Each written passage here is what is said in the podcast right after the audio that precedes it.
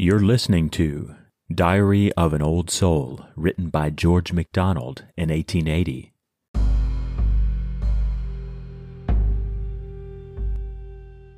Not thine, my lord.